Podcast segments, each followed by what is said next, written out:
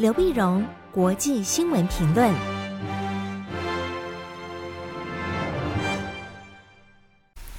各位听众朋友，大家好，我是台北东吴大学政治系教授刘碧荣，今天为您回顾上礼拜重要的国际新闻呢。上礼拜国际新闻呢非常多啊，但根据它的脉络呢，可以整理分成三大块。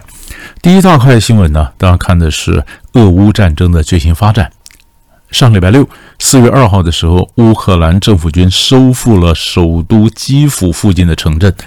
当他们部队呢进入到距离基辅西北三十七公里的一个小镇叫布查的时候呢，发现了乱葬岗以及满地的这些尸体啊。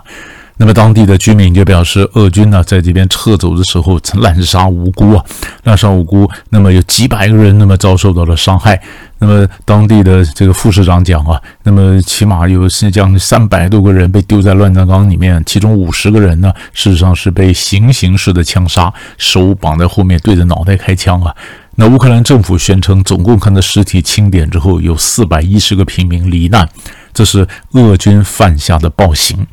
就这个暴行爆发出来以后，哇，举世哗然，举世哗然。美国总统拜登呢，再度称普京是个战犯，战犯呢，这就是说要加强对俄罗斯的制裁。那欧洲呢，感到非常愤慨啊，当然也说要帮助乌克兰来调查这事情的真相。那泽伦斯基呢，当然说这个简直就是呃，genocide 是个种族灭绝哈。但是美国却没有用到种族灭绝这么重的字。啊，美国国家安全顾问苏利文是讲说，呃，苏利文说还没有看到有系统性的去灭绝一个种族或者一个族群啊，所以它是很大型的战争的犯行，但是还没有到种族灭绝的这样的一个地步。但是呢，这已经足以让西方来加强对俄罗斯的制裁。俄罗斯方面呢，当然说这是一个假新闻啊，还因为他说他们统治布查的时候呢，嗯，也曾经也提供过嗯这个四百多吨的这个呃医疗的援助哈，各种人道的援助给布查，那么他们也没有杀害这些平民，可是布查的居民说，你这个俄罗斯的坦克是在后面无差别的开枪。啊，所以，但是美国西美国和西方的媒体是表示，布查惨案是有，但是到底多少人呃死伤呢？呃，死亡多少人呢？现在还没办法核实。那俄罗斯说，呃，如果真的要把事情调查清楚，要求联合国要召开特别会议，联合国来调查。那么不管联合国最后怎么调查，那举世哗然，或者真的有那么多无辜百姓死亡，这个是不争的事实。而根据过去的一些战争的经验呢？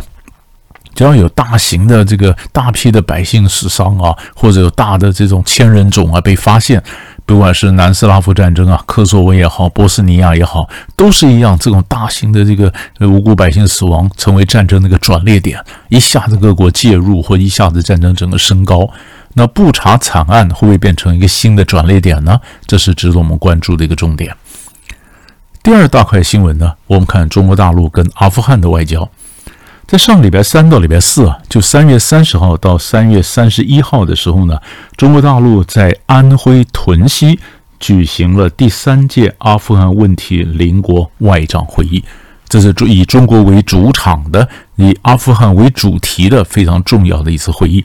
会邀请哪些国家呢？那除了阿富汗塔利班以外呢？但塔利班后面的支持是巴基斯坦嘛？巴基斯坦后面是中国嘛？所以中国、巴基斯坦。那这是过去的，这是美国了，所以有中国、巴基斯坦、美国拉进俄国以及中亚那么相关的国家一起来开会，所以这个协商的机制呢，被叫做中美俄加啊，中美俄 Plus，就中美俄三大国，要加上中亚这国家，这变成一个非常有趣的美国跟俄国，还在因为乌克兰的问题正在剑拔弩张的时候呢，可是被中国找来一起在阿富汗问题上来开这个会。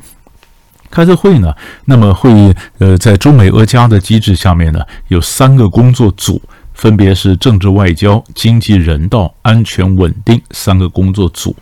那么这次屯溪开完会之后呢，提出了屯溪倡议，在这样的六个大领域呢，提出了更细化的目标，并且是责任到国，每一个国负责什么，每一国负责什么啊？那么这是一个非常有效的一个机制。有这样的机制呢？那么在这会议上呢，俄罗斯外长拉夫罗夫也表示，那么塔利班的代表事实上已经到了莫斯科呈递到任国书，意思就是说，嗯，俄罗斯已经承认了塔利班。塔利班班师回朝拿下政权之后呢，国际上一直没有承认他，没有承认他，这是俄罗斯呢首先承认。那么很显然的，中国大陆一定会记着俄罗斯，后面中国中国也会承认塔利班，并把塔利班纳入了一带一路。过去塔利班呢一直想加入一带一路，一带一路，但是中国一直没有清楚的表态啊，原因就是塔利班跟疆独的关系不清不楚。那么现在呢，呃，中国大陆愿意把它纳进这个一带一路的话，那就表示跟疆独的问题势必有一些进展了。然后在第二天呢，那么中俄也在屯溪举行了双边会谈，谈了乌克兰的问题啊。那当然，王毅呢也表示了，那么乌克兰的问题呢，那么也支持最后呢双方坚持立场，和平解决，在联合国宪章之下呢和平解决乌克兰的一个问题。但是这个这个屯溪的会议之后，又可以拉出两条支线，一个就是四月一号星期五的时候呢，那么习近平、李克强和欧盟。呃，的领导人呢，就是欧洲理事会的主席米歇尔，欧洲执委会的主席范德莱恩举行的中国和欧盟的中欧视讯峰会。那么在这个时候举行峰会，当然是欧洲想要说服中国，你就算不对抗俄国，你不要支持俄国，或者是阻挠西方对俄国的经济制裁嘛？啊，那希望能够把中国大陆呢拉到欧洲欧洲这一边啊。那么，但是中国大陆呢？呃，他所强调的，他只是强调说，哎，希望把欧洲跟美国分开。所以，中国的整个政策是要打造一个多极的国际秩序。所以，习近平一直强调是说，欧盟应该有自己的中国政策或者自己的战略利益自主哈。那中国愿意跟欧盟一起携手，共同变成国际上问题的一个稳定的力量。换句话说，中国谈的是多极秩序的打造，但是欧洲呢，仍然在俄乌战争的惊吓或震撼之中。所以，欧洲谈的是更需要的欧洲的秩序，谈的是构成贸易或金融秩序。那中国谈的是多极的一个架构，根本是时空错置，所以当然就没有结果啊。欧洲没办法取得中国的一个承诺，那他们会后也没有一个联合声明或者一个具体的协议。这是中欧峰会的这一块。那刚刚谈到巴基斯坦，巴基斯坦外长呢在屯溪，可是巴基斯坦的政府呢在周末却遭遇到一些危机。四月三号的时候呢，本来在礼拜天在国会开会的时候，那么反对党啊，反对的反对党的这个阵营本来想联合起来发动对总理伊姆兰伊姆兰汗的不信任投票，拉下这个总理。拉下总理，结果呢？结果却发现副议长苏里呢是总理的盟友，所以他说：“哎，这个不信任案呢，嗯，不能表决，因为有外国的干预，所以取消了不信任案的投票。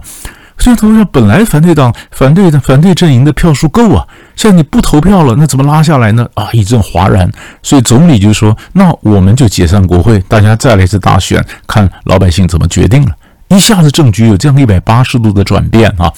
转变呢？当然，这个反对阵营说要告到宪法法院，说你这东西到底是不是违宪，是不是违宪？那么我们要我们要行使不信任投票，结果你你苏里副议长说不投票，那事情当然有它背后的一些问题了啊！背后的问题最主要问题就是，那个巴基斯坦经济非常不好。经济非常不好呢，而且他是本来跟联呃国际货币基金组织要签约，取得六十亿的贷款，结果因为他没有这伊姆兰汗呢，没有依约去改革税制啊，减少补贴啊什么的，所以 I N F 国际货币基金组织的钱没有来。那当然更重要的是，伊姆兰汗他跟在俄乌战争里面呢，他跑到俄罗斯去会普丁，表示他是支持俄罗斯的。那这个当然让美国感到非常的那么这个这个这个生气嘛啊，所以所以才有人讲说美国是不是在背后操纵呢？然后让这个希望把伊姆兰汗拉下来。所以这个就变成伊姆兰汗这边，他口口声声讲说有外国势力干预，所以你反对阵营是跟外国去唱和，所以呢根本不能让你把我拉下来，拉下来这个这个，于是整个巴基斯坦又陷入新的一个动荡。但在中国大陆来讲的话呢，巴基斯坦对中国最重要的就是呃“一带一路”的旗舰工程，这个中巴经济走廊。那么说巴基斯坦如果动荡，而中巴经济走廊经过那几个省份又都是反对阵营在掌权。那这个会不会影响到“一带一路”的拓展呢？啊，那么会不会造成新的新的不安呢？这个是可以延伸出来关注的一个重点。第三块大的新闻，我们要看的是匈牙利的大选。